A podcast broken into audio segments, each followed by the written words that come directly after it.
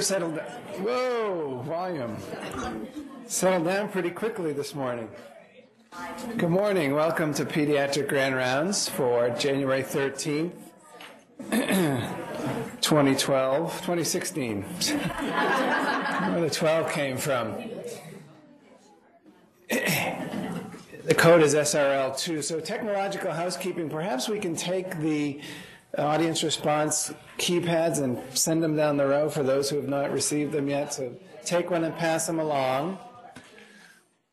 And after you've gotten your CME code of SRL2 entered, a reminder out of respect for our speakers to um, keep your laptops closed and um, your device use to a minimum.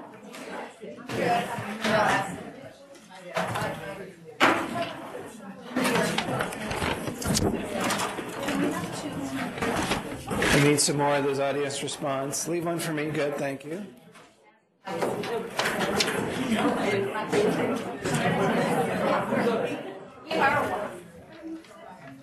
Okay, good. And actually, many of you know that if you use the app, if you're making presentations, if you're making presentations, you can actually use your smartphone for some of these audience responses as well, if you ever do that in presentations. But after we put these away, I want to catch us up and um, some kudos. I want to share a letter I received December 28th, or sent on December 28th. Uh, dear Dr. Loud, I was recently diagnosed with breast cancer and had surgery at DHMC on December 17th, 2015. I immediately felt the anxiety and stress, especially because of Christmas. My first thought was to the children that had to spend the holiday in the hospital. I called Amy Marsh in our, in our Child Life office and I asked if I could make a donation of gifts to CHaD. And I really wanted my daughters to experience the feeling of giving. But due to privacy regulations, she told me my daughters were not allowed to go into CHaD rooms, but donations could be left in the snow pile room. My daughters left our donations on December 17th in the snow pile room. It was a very rewarding experience for my daughters. We hope to make this a yearly tradition.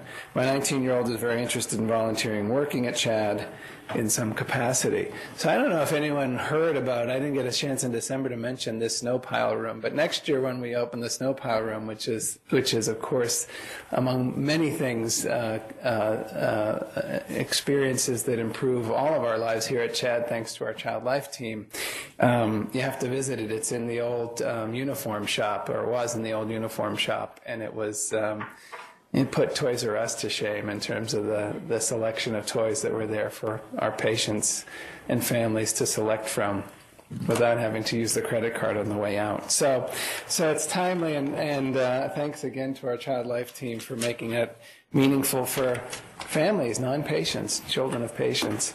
So it's it's appropriate that our presenters this morning for Grand Rounds are from our, our Child Life team, and I will have the um, privilege of introducing our two speakers. Abigail J. Horton uh, is um, actually, I think, going to be the second speaker, so I'll introduce. Sorry, no, Abigail, you're first. So, no, I, that's what. so Abigail um, received a Bachelor of Arts in Psychology summa cum laude from the University of New Hampshire, and um, worked as a child life specialist in the inpatient units at Duke Children's Hospital in North Carolina before joining us here just in 2014. And Susan Taylor is a master's in child life, which she earned in New York in 2012, doing significant work at Morgan Stanley Children's Hospital. Uh, also before joining us uh, here in 2012. That's where the 2012 came from. After receiving a Bachelor of Arts in Human Development with honors also at Connecticut College. So um, they're going to present an important thing for us in near and dear to our hearts, psychosocial risk assessment in pediatrics.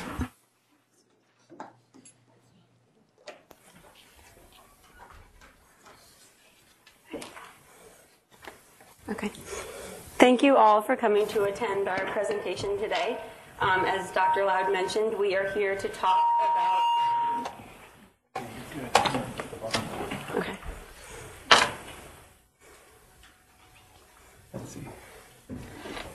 We're here to talk about psychosocial risk assessment in pediatrics, which we will refer to as PRAP, which is a validated pediatric screening tool. It's a tool that is utilized to categorize priority patients from a psychosocial perspective and to guide intervention goals specifically in child life.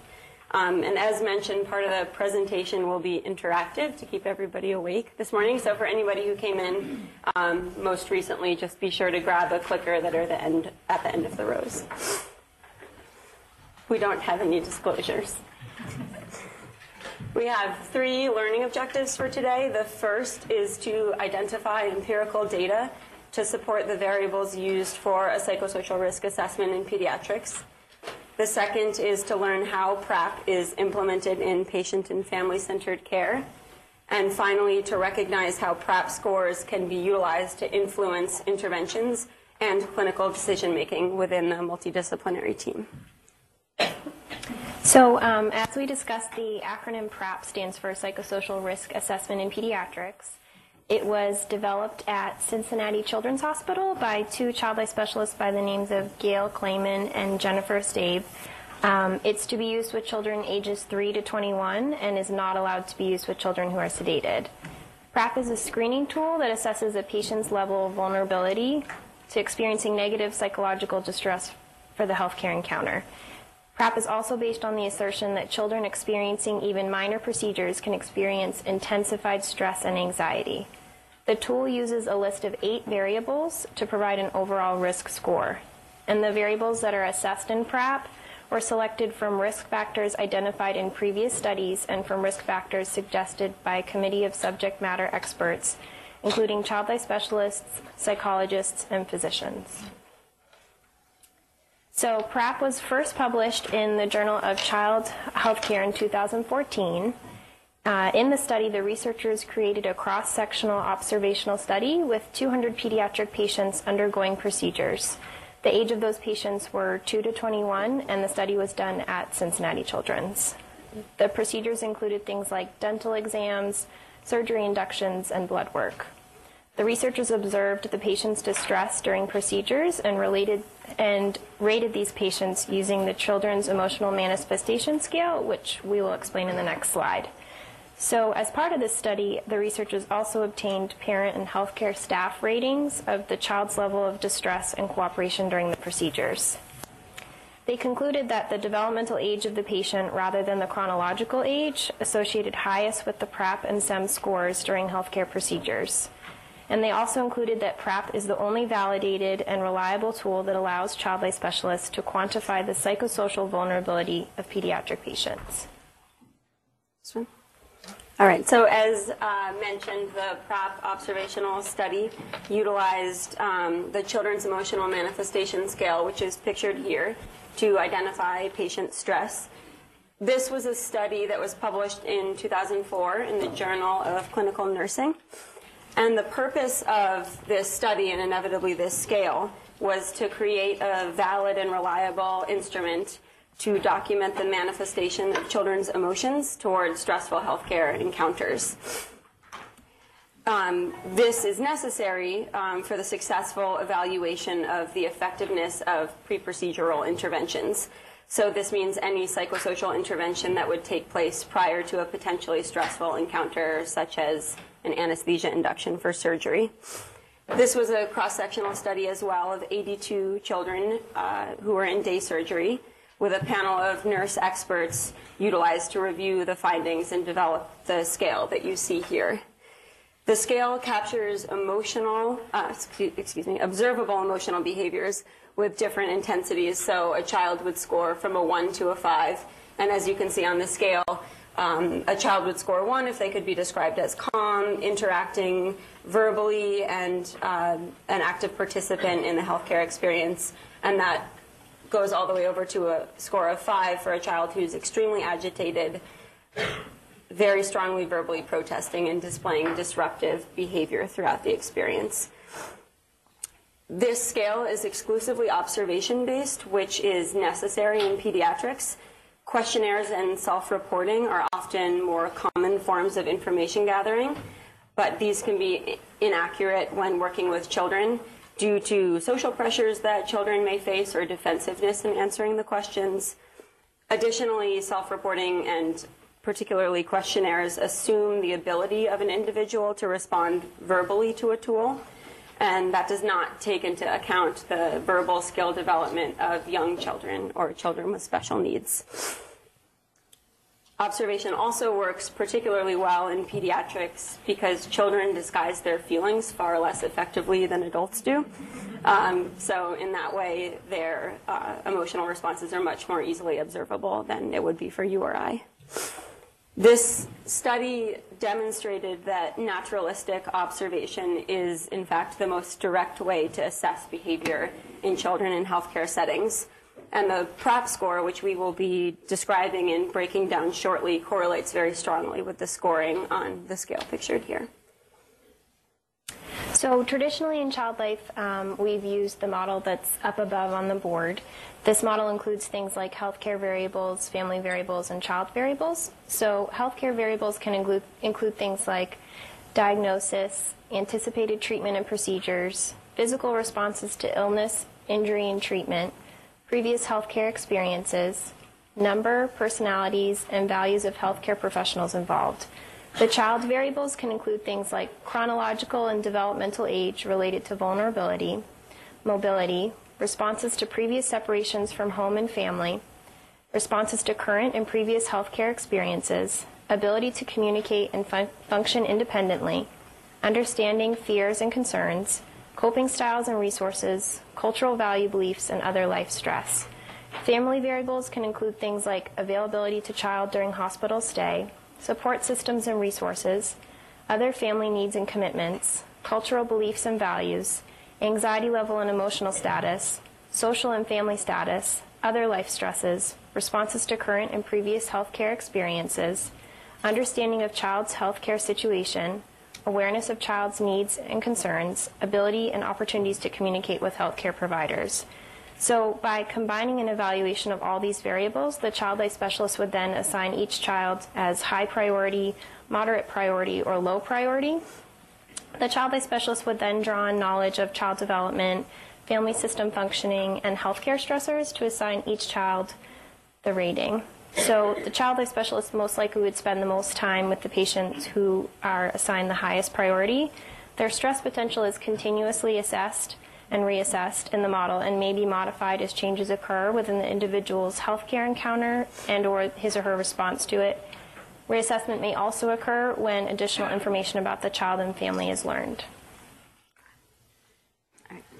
So, for the purposes of this discussion, we will define psychosocial risk as the ability or inability to adapt and cope with the stressors of healthcare. When the PRAP study was being conducted, the researchers looked for the variables that most consistently correlate with psychosocial risk in the healthcare setting. And surprisingly, through that process, the factors that were previously thought to be most strongly correlated with risk were actually found to not be supported in the literature. So some examples of this are pictured here. It was initially thought that younger children were at increased risk when compared to older children, um, that those facing chronic illness were at heightened risk compared to acute, the role of the, a previous hospital stay and a patient's ability to cope, that a longer admission meant a higher risk, and finally, that a stay in the PICU was uh, a higher risk than staying in a traditional medical unit. And much of this shift actually has to do with the evolution of healthcare itself. Um, because fewer children are hospitalized today and many are seen and managed in the outpatient setting, some of these things don't come into play as strongly as they did before. And additionally, the children who are admitted today are more seriously ill than they may have been in the past. So, in thinking about psychosocial risk, we know that stress and anxiety are a part of normal development and can be healthy in the process of growing up. We also know that stress is experienced by children from a very early age, and it can manifest in very recognizable ways in the hospital setting.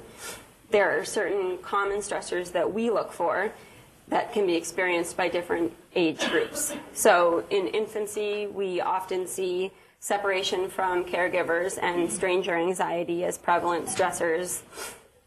During early childhood, we often see fears surrounding injury, pain, and restriction.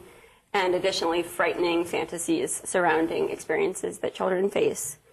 During school age, this transitions to concrete fears that focus on illness, death, and pain. And then for adolescents, understandably, there are the social fears that are connected to any status change that might occur. Uh, there are an increase in body image concerns and the separation from peers that takes place when children are admitted to the hospital. In normal development, children learn to self regulate and refine their emotional responses to stressors, but some children are more effective at this emotional regulation than others. So there are certain factors that have been found to correlate most strongly with a child's anxiety uh, and or his or her capacity to self-regulate that anxiety. And that in turn would influence a child's overall psychosocial risk in the hospital.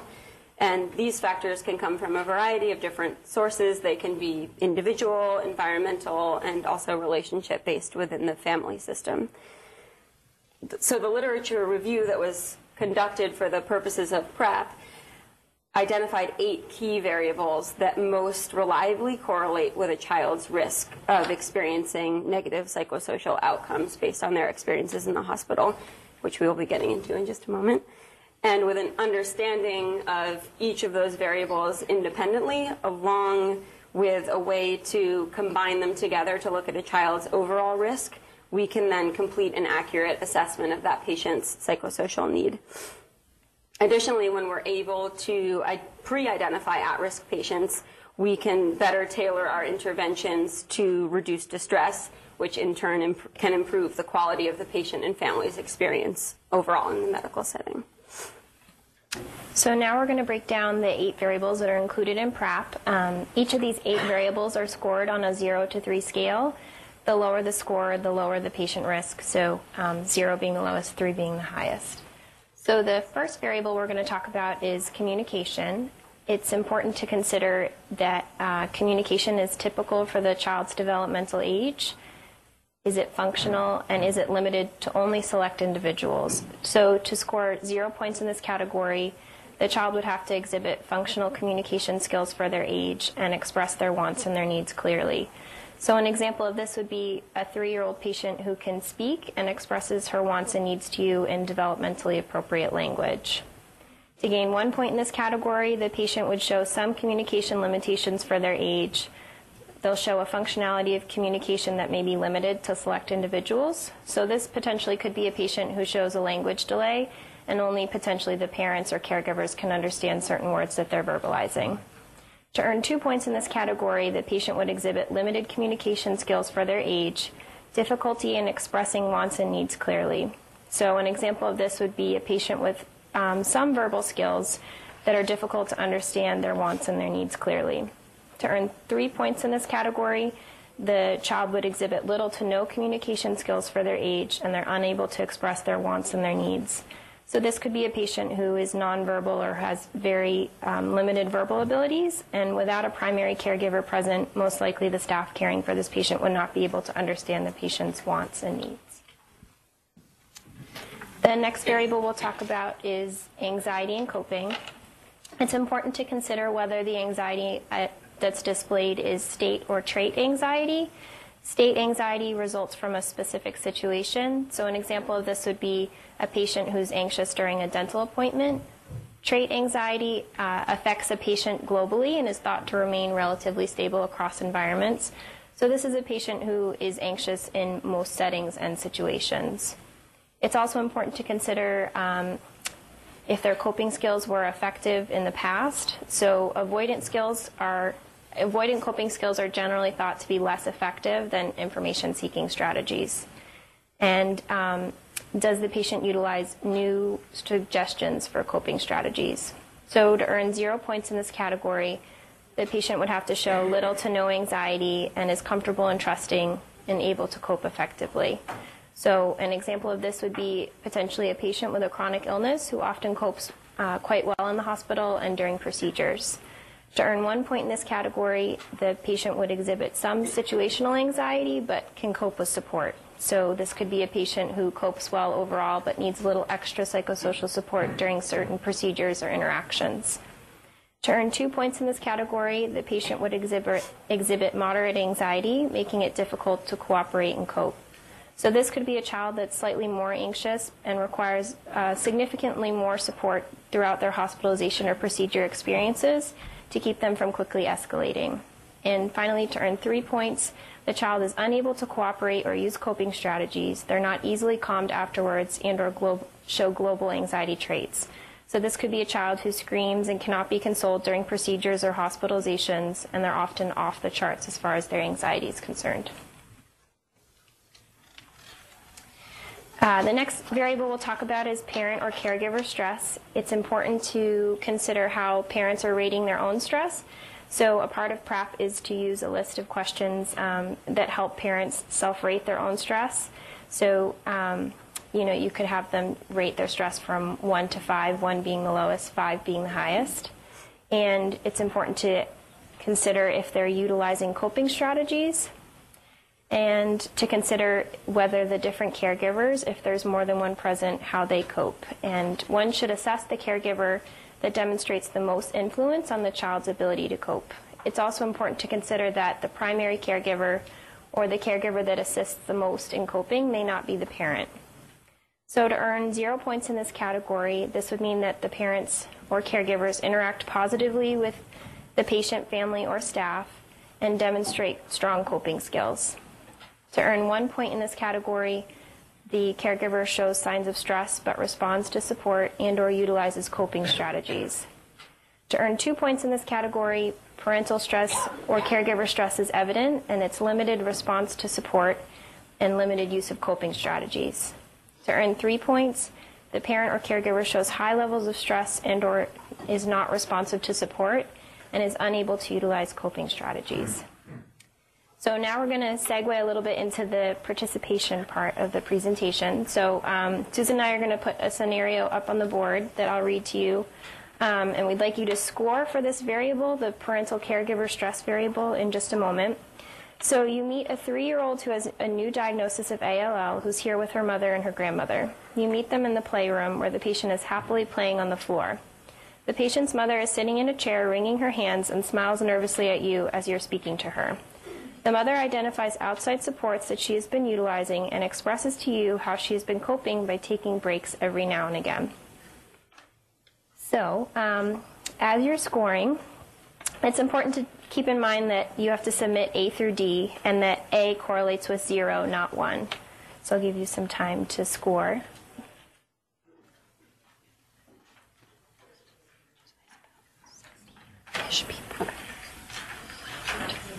Here they come. Oh my goodness.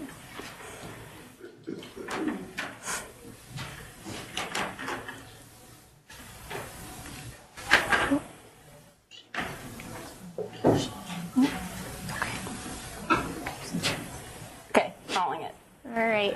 Oh, one more. Okay. All right. So, um, what I forgot to mention earlier is that when you're scoring the PRAP, sometimes there'll be a little bit of uh, variability between people who are making the scores and the people who created PRAP have said as long as the final risk assessment score is in the same category, being low, moderate, or high risk, then the score is still considered credible. So, all right. Oh, so Susan and I would um, rank this patient at one point. The mother is clearly stressed by her child's new diagnosis, but is taking appropriate steps to cope with the stress by utilizing her outside supports, taking breaks, and getting support from her own mother. All right. So, yeah. Right. Sorry. All right. So the next variable we're going to talk about is the special needs variable. It's important to consider the numerous physical, developmental, behavioral, intellectual, or psychological challenges that come with a child with special needs. However, it's important not to assume that all special needs will affect their healthcare experience. And only the special needs that affect adaptability to healthcare should be considered when scoring for the PRAP. So, um, for example, you meet an eight year old patient with Down syndrome who continually needs to come in for lab work. You might be quick to assume that because she has a special need, she'll need additional support, but you find after meeting her that she copes quite well with this procedure. And in fact, her special need does not affect her adaptability to healthcare. So that would be an example of that. So to earn zero points in this category, the patient would exhibit no special needs considerations. To exhibit one point, there would be some special needs that negatively affect their adaptability to healthcare encounters. Two points would be special needs that negatively, often negatively affect their adaptability to health, the healthcare encounter. And three points would be the, the special needs consistently have significant negative effects on their adaptability to the healthcare encounter. So we have another scenario for you. Um, so you're meeting a 12 year old female patient for the first time and her mother. The patient is being admitted for an overnight video EEG, and her mother shares with you that she has sensory issues and a diagnosis of autism spectrum disorder, as well as some sensory integration issues. How would you score the special needs variable for this patient?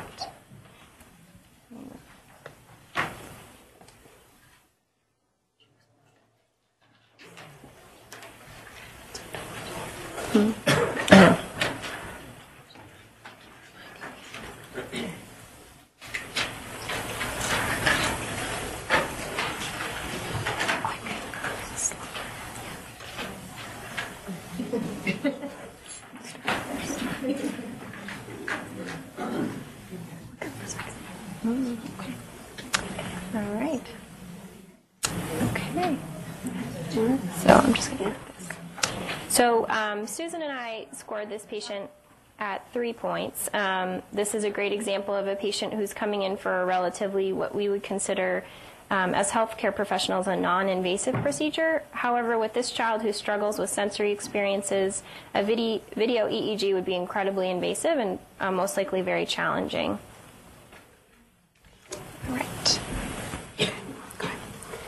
All right, halfway through the variables. Uh, the next one is temperament. This is the single variable that is thought to be stable over time and circumstances. It is the only one thought to be stable when compared to the other seven. And there's also a very strong relationship between temperament and a child's predicted responses to health care. So, in this way, a child typically displays more positive responses if they can be described as more predictable, more adaptable, less reactive, and easier to distract. However, in considering this, it's important to note that some children may display adaptability or be described by their parent or caregiver as adaptable in general, but only with a familiar caregiver or in certain circumstances. So, in this way, it's important to consider the role of hospitalization in interrupting that adaptability. So, with the introduction of a foreign environment, a procedure they haven't been through before, just a change in routine overall, that may change the child's adaptability in this setting. Asking a caregiver if they would describe their child as shy or outgoing can sometimes be informative in predicting his or her responses to experiences in this within this variable. So here a patient would score zero if they would be described as even and adaptable. This would be a child who is adaptable in all settings and transitions well among different caregivers and in new situations. This child would demonstrate very predictable responses to stressors. Generally, this could just be a child that you would describe as one who sort of rolls with it no matter where they are a child would score one for moderate adaptability or if his or her adaptability may vary in specific situations. So this would be a child who's usually described as adaptable and less reactive, but as mentioned before, not necessarily in uh, new environments, and in that setting, new stressors may arise. For two points, a child would display limited or unpredictable adaptability. So this child would often have difficulty adapting to change, and his or her responses to change may often be quite unpredictable. And there's certainly increased variability in the healthcare setting for this. Finally, three points for a child who lacks adaptability most of the time.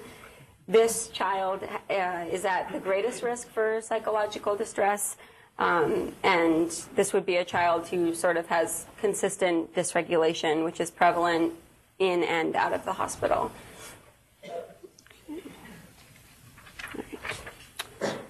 Next variable is past healthcare encounters. So children who experience negative encounter, past healthcare encounters usually exhibit increased behavioral distress during procedures in the future when compared to children who've experienced positive or even neutral past experiences. But the role of anticipatory anxiety is an important consideration here as it can further heighten negative feelings that are associated with an upcoming experience. So, for example, if you're thinking about a brief, non invasive, not a big deal outpatient appointment, a child who has anticipatory anxiety surrounding that will have a very different reaction than a child who does not have those fears at all.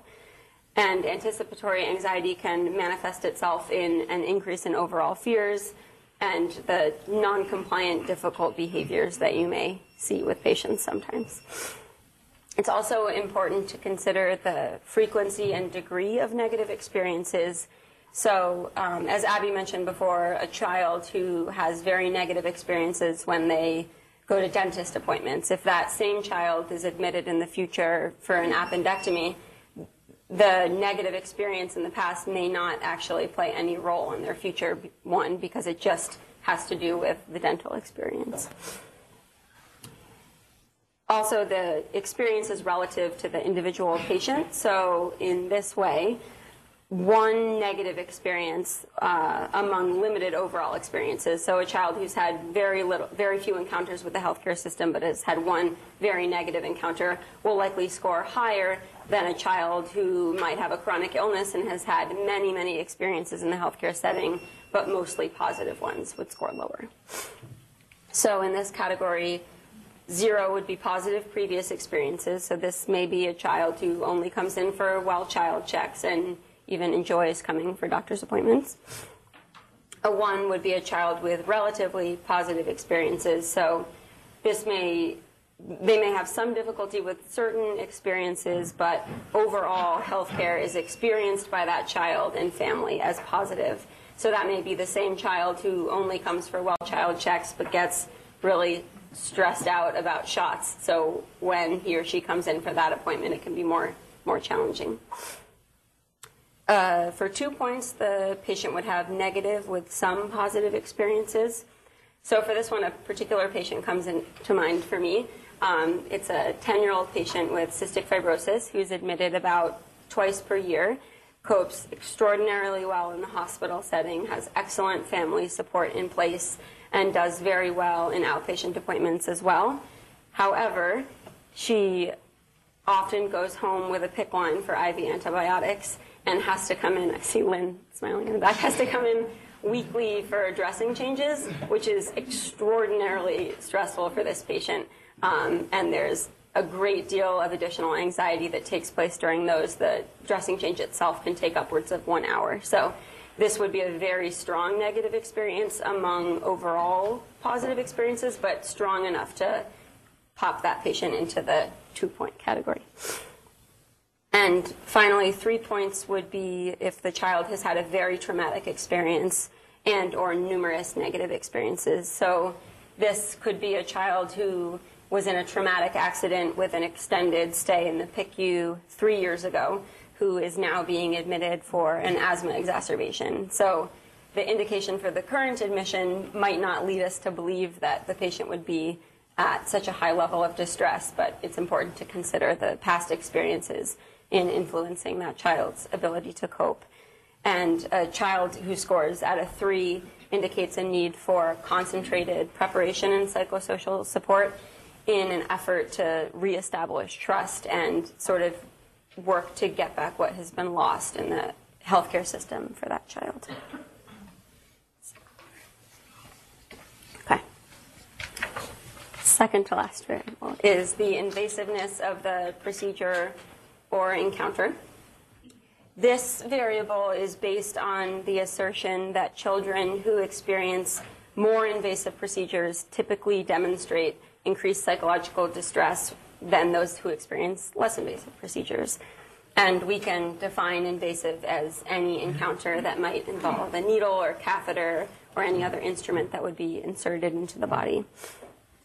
However, when thinking about the invasiveness of the procedure, it's important to assess the experience from the individual patient and family's point of view and consider the invasiveness of that procedure in relation to the patient's unique perception. So, sticking with the PICC line theme, by definition, when we talk about a PICC line, that would be considered an invasive encounter or procedure. However, for a child who has had extremely negative IV experiences in the past, is a very difficult stick, gets really stressed out with that, and has never had a PICC line, will certainly exhibit increased distress when compared to a patient who has a chronic illness and has had many PICC lines and would describe that process to you as not a big deal at all and not something that stresses them out. So while the procedure in that case is the same and the invasiveness is technically the same, it must be determined on a case by case basis when assessing the patient. So for this category, a patient would score zero points if there was either no procedure or if the experience was not an invasive one at all for the patient a patient would score one point if it were a mildly invasive procedure or an encounter. So, an example of this could be the experience of a blood pressure cuff inflating for the first time for an extremely irritable and overtired toddler, when compared to that experience for an outgoing, bright school age child who's really interested in the medical experience. And that would not be an issue at all. In fact, it might be interesting to them. A child would score two points for a moderately invasive procedure or encounter. So this could potentially be a child with limited past healthcare experiences who is coming to pain free for the first time um, and will be having a mask induction for anesthesia. And you know that experience involves the introduction of a lot of new staff, um, and it's a very strong sensory experience as well. So that encounter would likely be ranked at a two. And a three would be an extremely invasive procedure or encounter for the patient. Finally, the last variable in the PRAP is developmental impact. And as I described earlier with the sort of shift in risk assessment that has taken place in child life theory, there has been a movement away from age or even developmental stage as a factor that strongly influences a child's ability to cope. But there is certainly a difference between the developmental level and the developmental impact of an experience. So, a child's developmental stage can impact his or her understanding of a new diagnosis, his or her ability to cope with, or even be distracted during a procedure and just sort of a response to the medical environment overall. So it's important to consider every healthcare encounter with regard to how the experiences that are taking place within it are impacted by where a child is at developmentally. So if we're thinking about a physical exam, this is a very different experience developmentally for a toddler versus a school age child versus an adolescent. Um, for a toddler, it would probably affect them a bit more strongly than it would a school age child if that toddler still has some stranger anxiety and is just not into the whole process at all. Whereas a school age child who uh, copes well and has concrete understanding of what's going on, this would not, their developmental level would not really play a large role in this category. Um, and then for an adolescent, it's a very different story because that adolescent might be very self conscious and have increased concerns surrounding privacy. So that would um, play more strongly in this category. Especially, oh, um, the developmental impact variable can also help to capture outside stressors that are taking place outside of the hospital but concurrently with the experience. So this could potentially be a death in the family or a divorce that's happening during a medical experience. And especially for the child with a developmental delay or disability, it's necessary to isolate the developmental d- dimensions on their own. So to think about the cognitive, social, emotional, and motor development separately as it might impact a child developmentally. So, for example, a child who is recovering from an accident who has extensive physical therapy demands if this child has a motor development delay, then it's important to consider that dimension independently as it impacts a child's coping in this category. So here, a child would score zero points if aspects of development do not impact their ability to cope. One point, aspects of development may mildly impact coping. Two points, aspects of development moderately impact coping. And three, aspects of development significantly impact coping. So we have one final participation for you. Um, here's the scenario. A three year old boy is admitted to the pediatric unit for the first time with pneumonia. He is placed on precautions and requires oxygen. He lives with his mother, who will need to be absent during the day due to her work schedule. How would you score the developmental impact variable for this patient?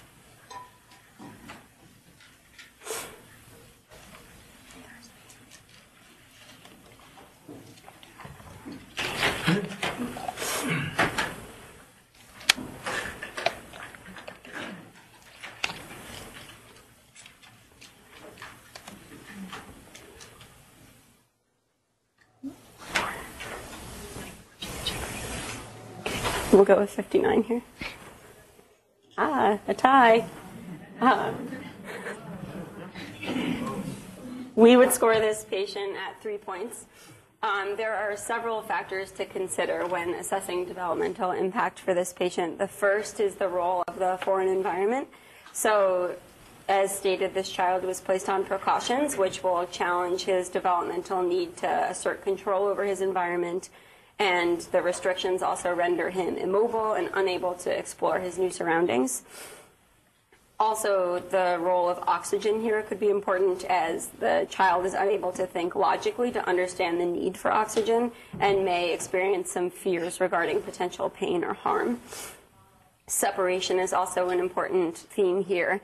Uh, as stated, the child lives with his mother who will need to be absent during the admission and this could lead to a potential loss of routine. This child will be surrounded by unfamiliar people in a new environment, and separation is a very key developmental theme at this stage. So, in thinking about the developmental impact variable, it can also be helpful to compare this same situation with how you might score a patient with the same diagnosis and the same course of treatment but in this case, it's an outgoing eight year old child who spends time in a variety of different homes. That patient would likely not score a three in this category. So, um, most likely no one will be able to read this, but uh, this is what the PRAP score sheet itself looks like that we use to score patients.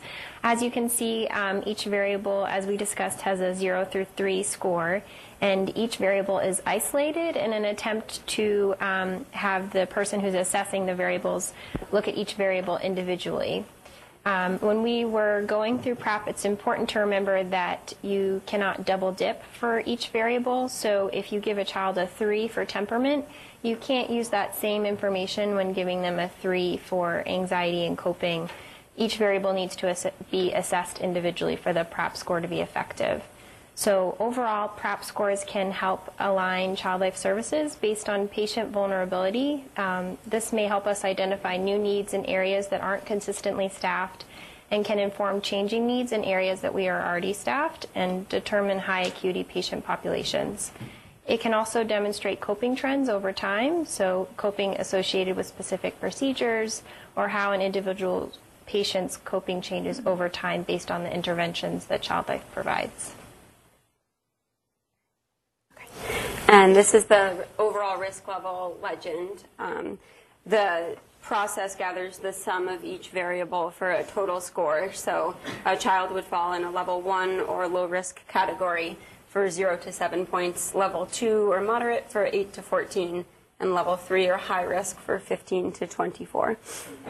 And as we are gathering information to score the patient on each of the eight variables, we are utilizing information gathered from a variety of different sources. So for variables such as special needs and developmental impact, we will likely be utilizing knowledge of child development along with stress and coping theories. But for all of the variables, it's important to note that the role of the multidisciplinary team is prominent. So while we do utilize direct communication with patients and families, of course, uh, along with observation, we also rely heavily on team input regarding assessment of individual variables. So, for example, for a patient who was admitted overnight under stressful circumstances, it would be imperative to communicate with the nurse who was working with this family and who would have the most uh, important information regarding coping and anxiety upon admission. And similarly, if we're working to assess a parent and caregiver stress and coping, it would be necessary for us to confer with the social worker following this family for an accurate and thorough assessment of that variable. Our goal when we get started with this will be to PRAP each patient that we encounter, and we only re-PRAP a patient when there is a notable change. So that could be with one individual variable or a variety of variables, but um, doesn't necessarily mean that each day or each week or each admission the score change. It may actually stay the same over a period of time. So, in thinking about what each level means in practice, uh, low risk is defined as minimal distress is experienced, patient has coping ability to manage most of the healthcare experience, and the indication is to provide general support. So low risk doesn't necessar- necessarily mean that the patient is not a priority. It may just change the goals of the intervention. So, for example, uh, an eight-year-old patient who has a chronic illness and is admitted fairly frequently. This is a child who is generally compliant with treatment and has a supportive family. This patient would most likely fall into the low risk category but that does not mean that this patient does not need psychosocial care. It may just mean that her psychosocial needs are currently being met, and that contributes to her overall positive coping and compliance. So, in this way, the goals of care can be shifted to focus on continuing the same level of care.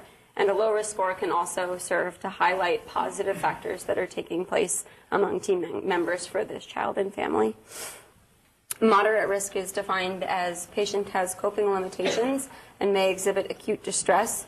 The indication is to provide preparation, psychosocial support, and interventions to minimize negative psychological effects. Monitor closely for escalating distress. And high risk is defined as patient has persistent or escalating distress and significant coping limitations.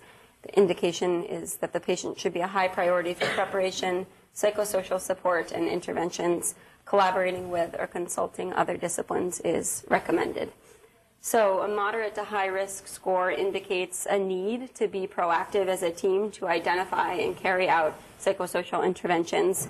It can also strongly suggest a need to collaborate as a team to reduce the child's risk score over time in the, in the case of high risk patients. At Cincinnati's children, at Cincinnati Children's Hospital, the PRAP score has been utilized during multidisciplinary rounds to inform a plan of care. They have also found it useful in the creation of a common language when assessing a patient's psychosocial need. And it's our hope that this risk level analysis can be implemented amongst the teams here at CHaD. So this is what um, the PRAP is going to look like in our system in EDH. Our go live date for PRAP is going to be February 15th of this year. Um, the PRAP score in the chart will be the final, final overall risk score. Soon after our go live date, we hope to build in the risk legend that Susan just went over in the past slide when one ho- hovers over the actual PRAP score. And it's important to note that if a patient scores particularly high in a particular variable, the child life notes that we're going to be putting into the chart will reflect the significance of that score. So, in summary, we hope that you all learned today the definition of PRAP and the rationale behind why child life is moving in the direction of using it. Um, we hope you gained an understanding of the PRAP variables and the overall risk scores that are assigned to patients when they're being assessed, and how we can all utilize a PRAP score as a multidisciplinary team. Thanks. Thanks,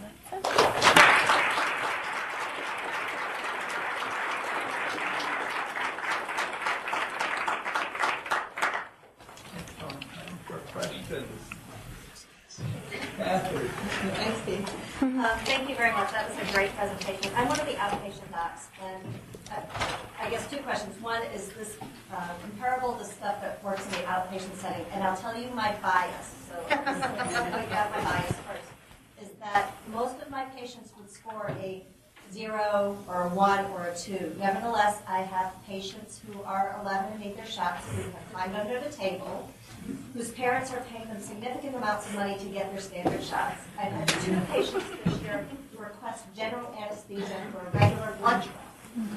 Um, to the point where Dr. Groff and Jessica LaPearl and I have joked that we're going to run a fifth grade class for parents that, how shall I put it kindly, says, butt up, it's just a shot. Uh, So my experience is that the parental anxiety of medical procedures, even really minor ones, and my flow staff for us that was fun can agree with me on this, is that it's the parental anxiety that comes along with these relatively minor procedures in an outpatient setting that just escalates the drama to ridiculous levels. So, and just comment or question, how do you guys? So, so that score, that patient would likely score higher overall if you're considering the invasiveness of the procedure. While we might not think of a shot as particularly invasive for that child, it's extraordinarily invasive, and also the patient and caregiver stress would be extraordinarily high in that one as well. So I think that that would, I would hope that that would work in the outpatient setting, um, and that certain certain variables would influence the overall score. Right. And like Susan described earlier, you know, just because a patient might fall into a lower um, risk doesn't mean necessarily that because they've increased in a certain variable, they wouldn't necessarily be a priority because of that particular part of their care. So. So it, I'm wondering how this tool works when there's missing variables. So you have eight variables. If you don't have enough information for one category or for a couple of categories, can you still use this tool? Because there are a lot of families or patients where I could see where you would have no idea in some of those categories, but you might have information in a lot of the other categories. So I, th- I think that that speaks to how important it is to work as a multidisciplinary team because we certainly wouldn't necessarily have all of the information to complete a score, but it is important to be able to take all of those pieces into consideration. So I think the hope would be, and we're still learning as we're going, but the hope would be that for the gaps and pieces that we need to fill in, that we would be able to find the people that would have that information. Um, I think. Yeah, and I mean, if you can't gain all of the pieces, it has been said in the literature for the PRAP score that you just shouldn't necessarily PRAP the patient at this time, just because you don't want to give them necessarily um, a score based on assumptions that you're making. So if you can't gain that from the rest of the multidisciplinary team, then you just wouldn't PRAP that patient at this time.